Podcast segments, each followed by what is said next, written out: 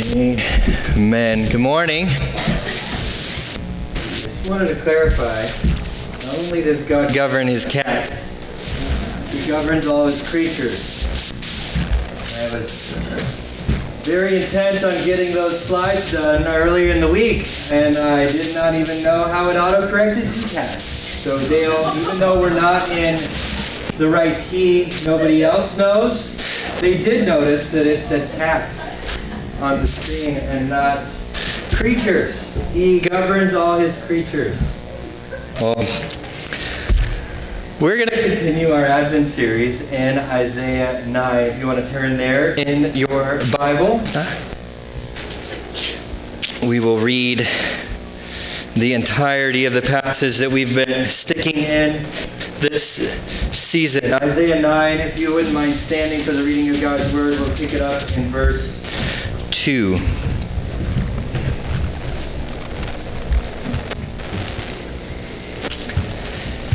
The people who walked in darkness have seen a great light. Those who dwelt in the land of deep darkness, on them has light shone. You have multiplied the nation, you have increased its joy.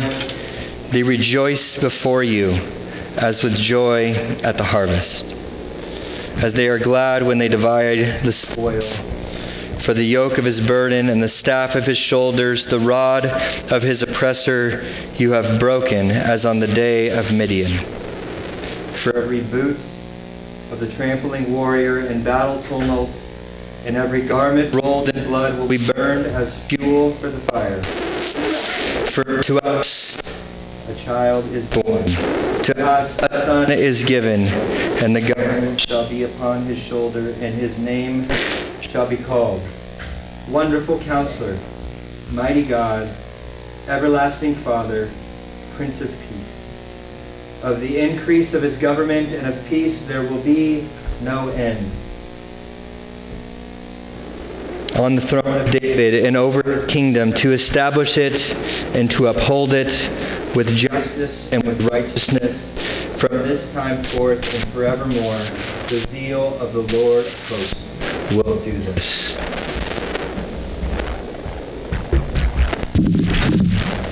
Would you uh, Join me in prayer. Father, we come before you and we ask for your help. We ask for your guidance. We ask that you you would help us to behold who you are, that we would hear your voice, that we would see you as our Savior. God, we have asked that you would help us to see us in light of who you are, that we might worship you, rest in you, trust you, follow you, glorify you. God, would you speak to your people through me? And we pray this in Jesus' name. Amen. You can have a seat.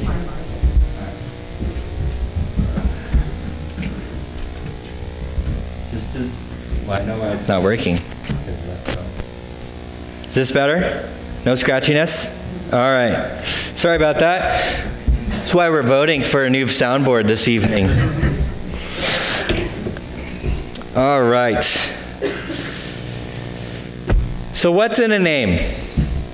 As we focus uh, our time in that second half of uh, verse 6, we see some names.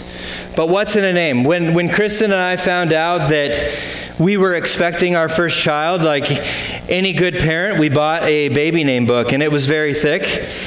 Uh, and Kristen and I, if you- know us well enough, you realize we approach the process very differently. Kristen would peruse the book. She'd get the lay of the land, and I refused to even look at the book until we knew we were, whether we were going to have a boy or a girl, because it would just eliminate half the work. Kristen dabbled here and there, and, and I wanted to get the entire lay of the land. And so when we found out that we were having a girl, I looked from Abby to Zakara, and I wanted to look at every single girl name. And even at looking at every name, we could not agree on a name for our firstborn child. So I came up with a plan. My plan was you take some time, Kristen, and I will take some time, and let's each write down five names. Let's see if there might be some providential hand of God over these things. And guess what? There was one name that ended up on both of our lists. You might be surprised if I told you it wasn't Mackenzie, but it was Mackenzie, and so we named her Mackenzie. But, but names are significant, aren't they? Family names like Junior, or if you know people that are the third or the fourth, you see that family is important for them or lineage uh, for them is important. Uh, we have one of our kids is named after one of Kristen's grandfathers. This signifies the importance of legacy. Names also encourage maybe people to, to follow in footsteps of significant people. That's why biblical names are so popular in our culture today. Or Hudson, our fourth born, he's named after the, the great missionary to inland China, Hudson Taylor. Names can also reference God's faithfulness. Noah, for example, it means rest. As God's people, we're seeking rest. Or they look back and see God's hand on someone's life. If you know the story of Jacob's name changing to Israel, it means Israel means he wrestled with God. God wanted him to remember that wrestling, to not forget. But names also look forward to God's faithfulness. Isaiah, the book that we're in right now, Isaiah's name means God is salvation. Again, we've seen these themes come out in our study, and we look forward to the things that are to come. But names communicate character and nature, and that's what we're going to look at today. If you're reading your Bible and you see a name that ends in IAH, like Jeremiah, this is a name that references part of God's name and his character. Jeremiah means the Lord will exalt. Or a name that ends in EL, like Ezekiel, references God's name and says that God is strength. Names oftentimes are very intentional in the Bible. We're going to see that this morning as we see four names for this child and what he will accomplish. Two weeks ago, we considered our need for a Prince of Peace, that we are in a world affected and infected by sin. Last week, we saw the undertaking of the Prince of Peace, that he came to fulfill God's promises, to save God's people from their sins. So this morning, we see four names that communicate the nature of the Prince of Peace. Let me read our verse that will, or the part of the verse that we'll be in this morning. His name shall be called Wonderful Counselor, Mighty God, Everlasting Father, Prince of Peace. So as we go through this time this morning, I want you to consider one question What's in a name. What's in a name? These names communicate the nature of the Prince of Peace, who he is, and what he will do. This child, this son who will be given, will be born to deliver God's people and provide everlasting peace and salvation but this child, as we see in this nature, is both man and God. So, we as Americans, we love news about the British royal family. When, when the British royal family has a child, we want to know is it a boy or a girl? What's the name going to be? But just in case we need a reminder, we fought a war that we don't have to care about what happens across the ocean anymore. But we love to hear about what is going on in that royal family of a future king, potentially. But we should be caring about this king, who we see in Isaiah 9. That this mighty God, this everlasting Father, these, these terms easily sound divine, right? And there's significance to Isaiah's birth announcement of this child. When a dis- couple discovers they're pregnant, they, they might give a birth announcement that we're going to have this baby. It's going to be a boy or a girl on this particular date. But this birth announcement that Isaiah is giving to us this morning is more than we will have a son. He will be born on December 25th. It's more than that. It's his nature. Will be wonderful counselor, mighty God, everlasting Father, Prince of Peace. He will be man and God. Let's look at the first one wonderful counselor. This child will have supernatural wisdom. This child will be like David's son, right? Solomon. We know the story of Solomon. He's the most wise man who ever walked this earth. But it's more than just knowledge that this son will have. This child, as we've seen, will be more than a mere man. The son will have wisdom from God. He will fear God. He will hear God's voice. He will obey God's words. Proverbs 1 7 says, The fear of the Lord is the beginning of knowledge. Fools despise wisdom and instruction. This wonderful counselor, though, is no fool. Rather, he's the embodiment of wisdom. It's the Lord Himself.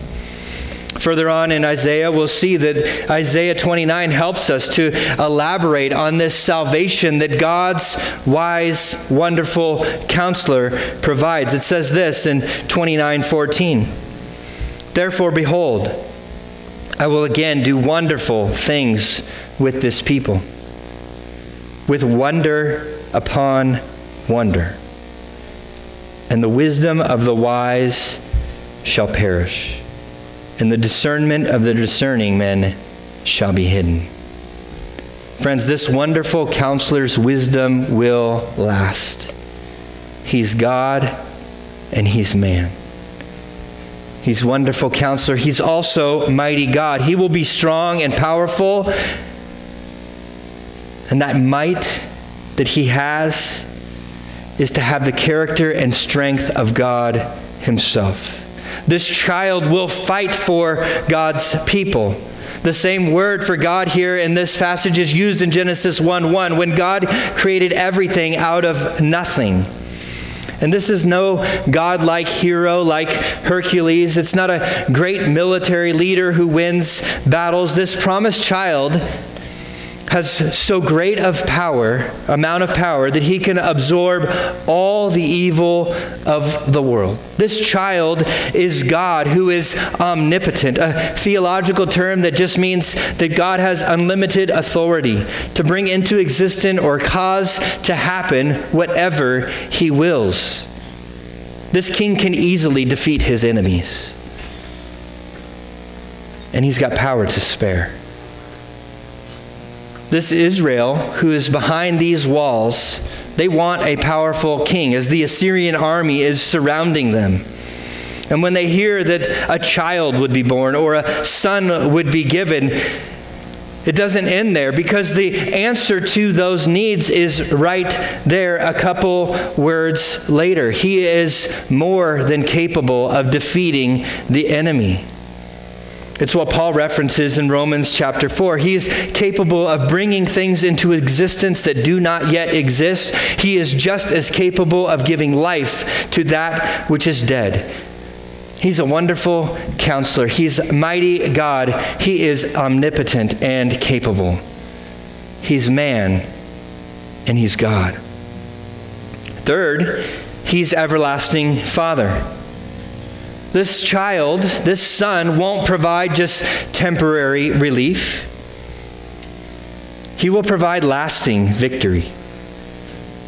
And only God can accomplish such a guaranteed triumph. Isaiah 26, verse 4 says, Trust in the Lord forever.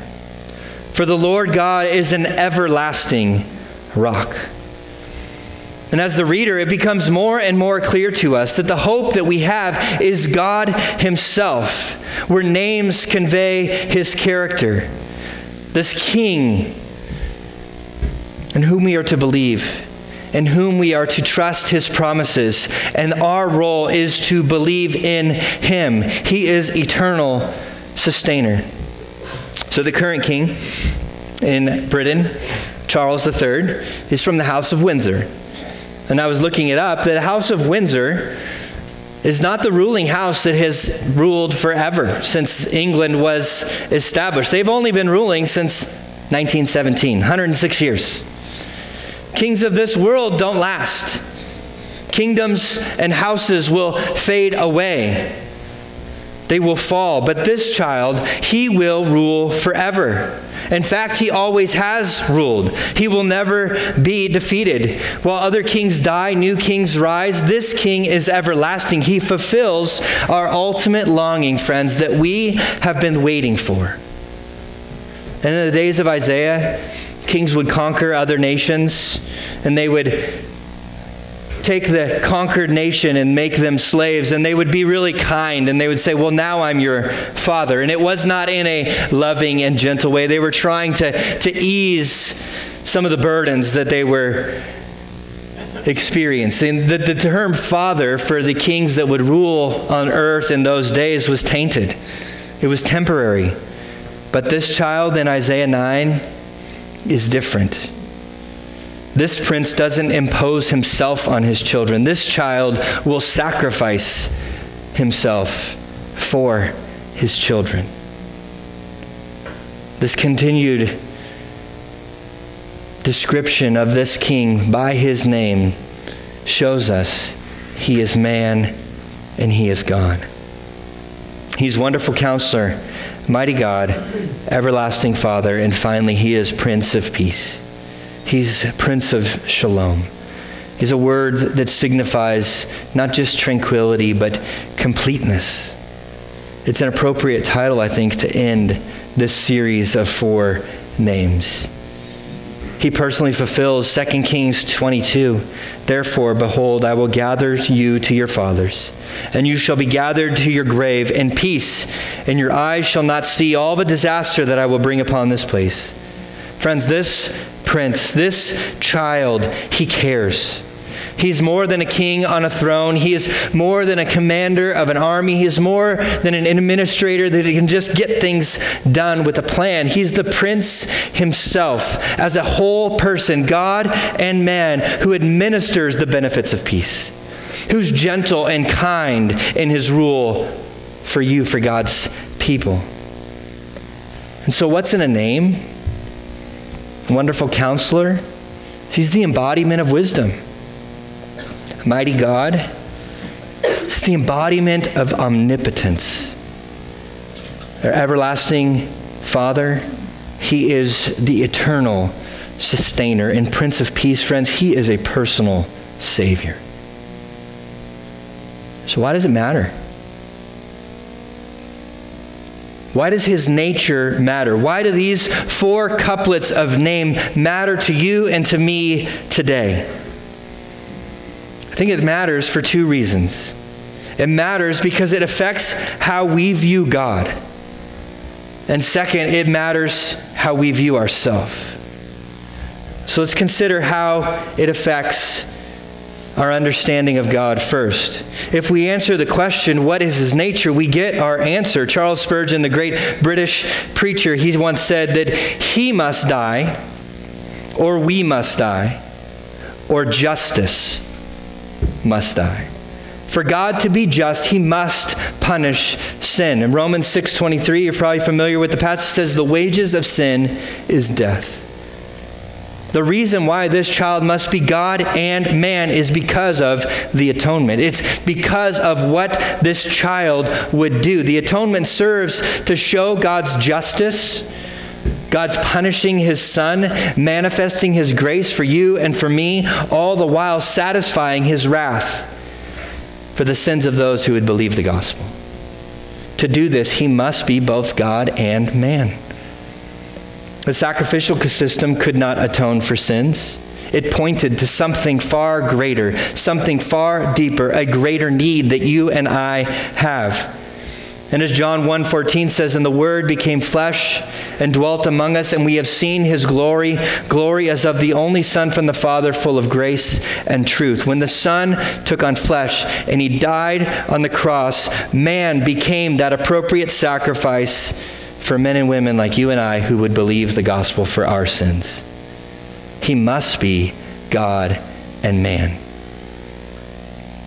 But our sins are against a holy and infinite, righteous, just God. God is not finite. And so, in order for Jesus to just satisfy the quantity of sins in this room for yours and for mine, he would need to be God, to be capable of covering and satisfying the wrath of God for all of our sins, let alone the whole world who would believe in him. Jesus' work is sufficient. Jesus' work is everlasting from mighty God. It's called good news because there's bad news. And for Christians, we believe the good news that God saves sinners through the life, death, and resurrection of Jesus for those who believe the gospel. This child is our King, our God, whom we worship during Advent.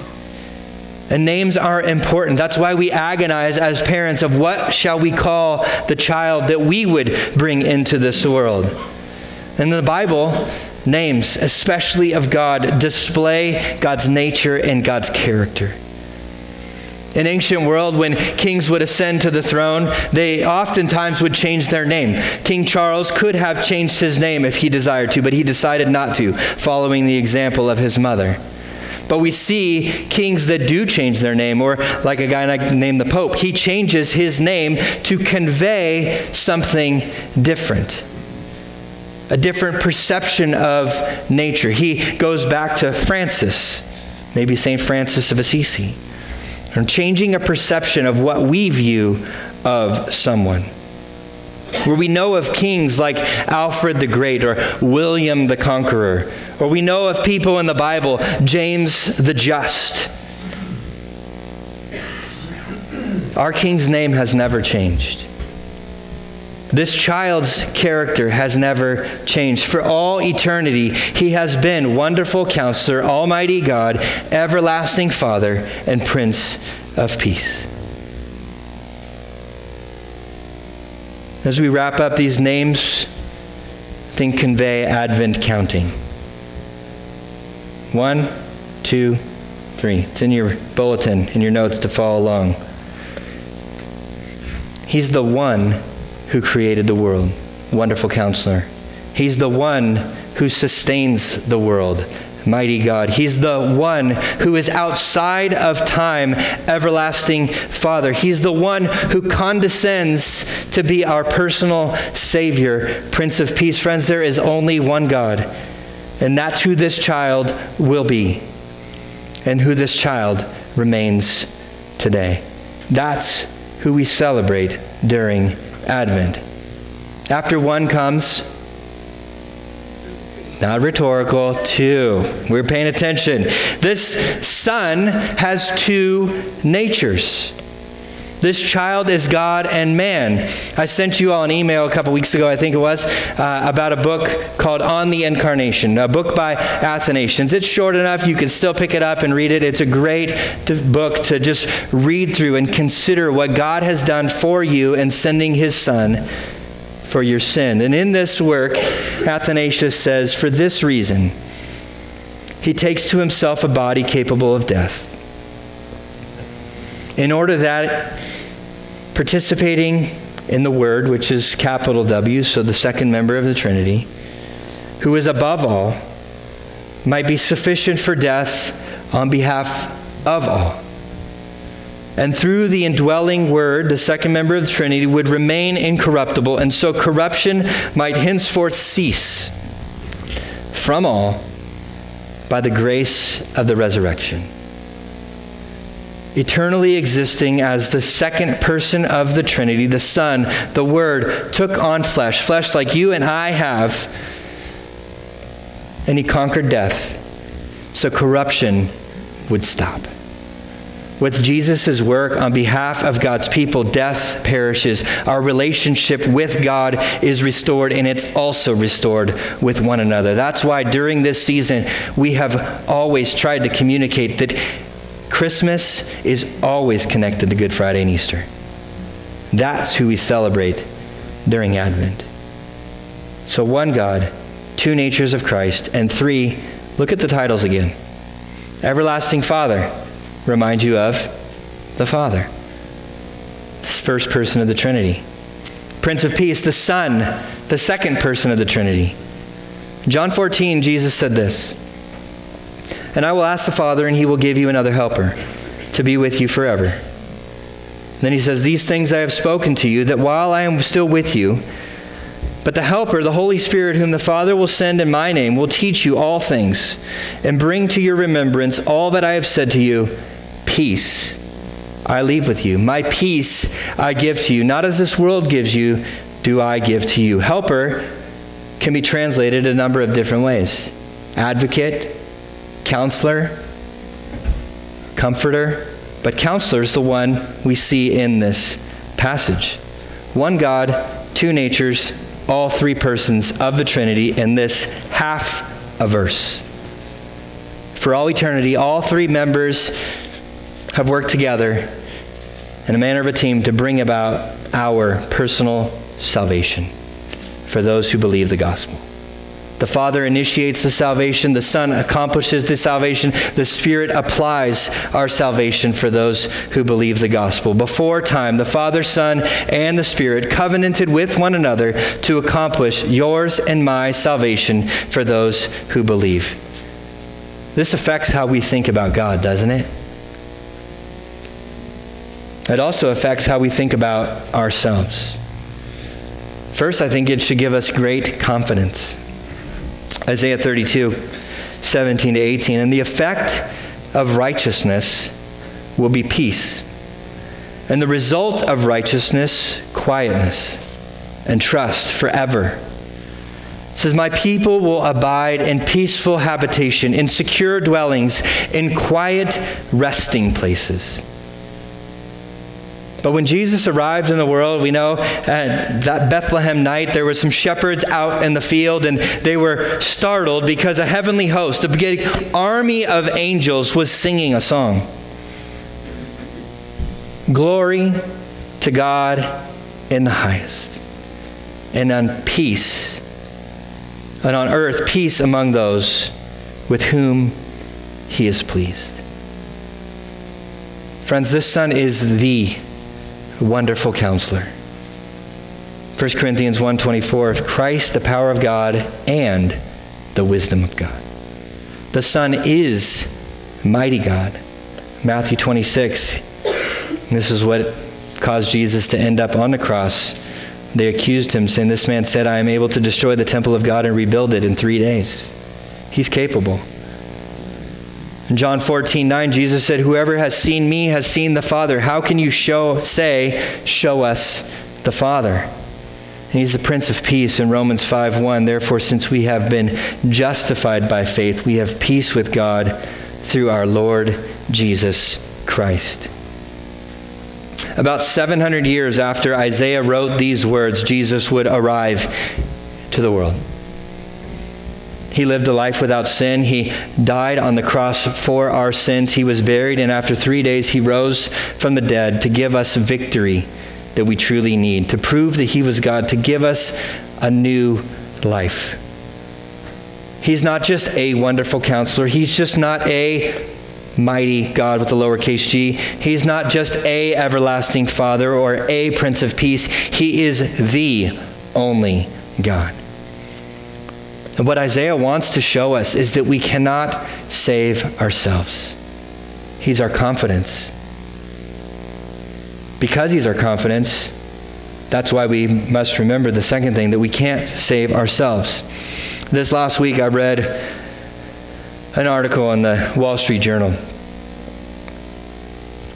It was about this famous couple, self help influencers who gained popularity by being transparent about their insecurities, uh, vulnerable with their followers, and authentic about their courage. This good looking couple took the Christian world by storm about five years ago. The wife wrote a book, it became very famous, but she missed the mark. She wrote that our happiness isn't dependent upon somebody else. The happiness depends on you. She said, You should never give up on your dreams. She even said that all roads lead to God, so we should set aside our judging of others because sin isn't the real problem. But the python of this book choked many to death, continually calling the reader to do better, to look better, to feel better. And the fame of this book led her husband to quit his job. He was an executive at Disney. He became just as infatuated with the notoriety that his wife got, sacrificing himself to the God of social media likes. But behind the scenes, they were truly broken people. Soon after he quit his job, divorce followed. Their focus was on themselves, their ability, their confidence. And one morning, when no one heard from him, he was found on his bed, having passed away by self medicating himself from a drug overdose. Right before he passed, he was on social media interacting with his followers, as he called them one time, his online family, seeking the approval of people. When they found him, his phone was laying on his chest. Books like Girl Wash Your Face are how the enemy wants to distract God's people from what is true. Friends, we can't save ourselves. We aren't the foundation for growth. Christ is. We aren't the solution of happiness. Christ is. What matters most is what God thinks of us. And if you're a Christian, you believe the gospel, He absolutely adores you. We can't save ourselves. Even the self help influencers couldn't save themselves. And we can't either. The God man must. And we can have confidence in this child church. We can trust this child church. And third, we can adore this child. Isaiah's depiction of the nature of the Prince of Peace is a series of four names. It shows us, as God's people, that God and God alone is the only one who can bring about true, lasting change. And so, if you believe him, worship him. If you don't believe him yet, let even today be a day of salvation. Believe in your hearts, confess with your mouth that Jesus Christ is Lord to the glory of God the Father, and be saved. The Word of God came himself as the Prince of Peace, in the image of the Father, in the image of man, he came to recreate our image that was distorted by the fall. Death and corruption will fully be destroyed. And as Athanasius alludes, only the God man can do this. One God sent his Son in two natures, truly God and truly man, as planned and executed by all three members of the Trinity, Father, Son, and Spirit, so that you and I, who believe the gospel, can be, as Peter says in 2 Peter 1, by which he has granted to us his precious and very great promises, so that through them you may become partakers of the divine nature, having escaped from the corruption that is in the world because of sinful desire. And so, church, let's worship our King. His nature shows us to put our confidence in Him, to trust Him for our salvation, and to drive us to worship. He's done what we could never do on our own. Would you pray with me as we invite the music team back up to sing of how great our God is? Father, we thank you that you had planned and accomplished so great an act of love towards us to work out our redemption performed by your Son, the God man, to redeem us, to accomplish our salvation, to assure us of the same, that he came to suffer as a man, but as God to overcome, that he came to receive punishment as a man that we deserve, but as God to endure, that he came as a man to accomplish salvation by dying, but as God to apply it to us as he rose from the grave, that he came to be a man by flesh,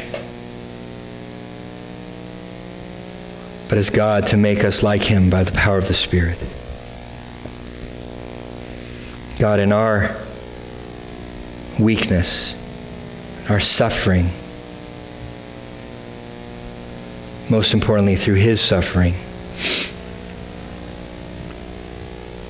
that we would believe and worship you because there is great power in the victory that you accomplish. And so, God, would you give us confidence in the fact that we oftentimes doubt, we fail to believe, that we can trust you, for your word is true and never returns void. God, would you remind us that we can't save ourselves? God, that you would help us to remember that you and you alone provide our salvation, that even the sins that we struggle with today, we didn't deserve the salvation that we received initially, so we can still receive that same grace that we don't deserve even today. So, God, we thank you for being faithful, that that which you began, you will bring it to completion. And God, we ask that you would help us to worship and adore you, especially during this season of Advent as you came in humble circumstances. But even today, you rule and reign as God Most High. So, Father, we thank you, we praise you, be glorified in the rest of our time together. And we pray this in Jesus' name. Amen.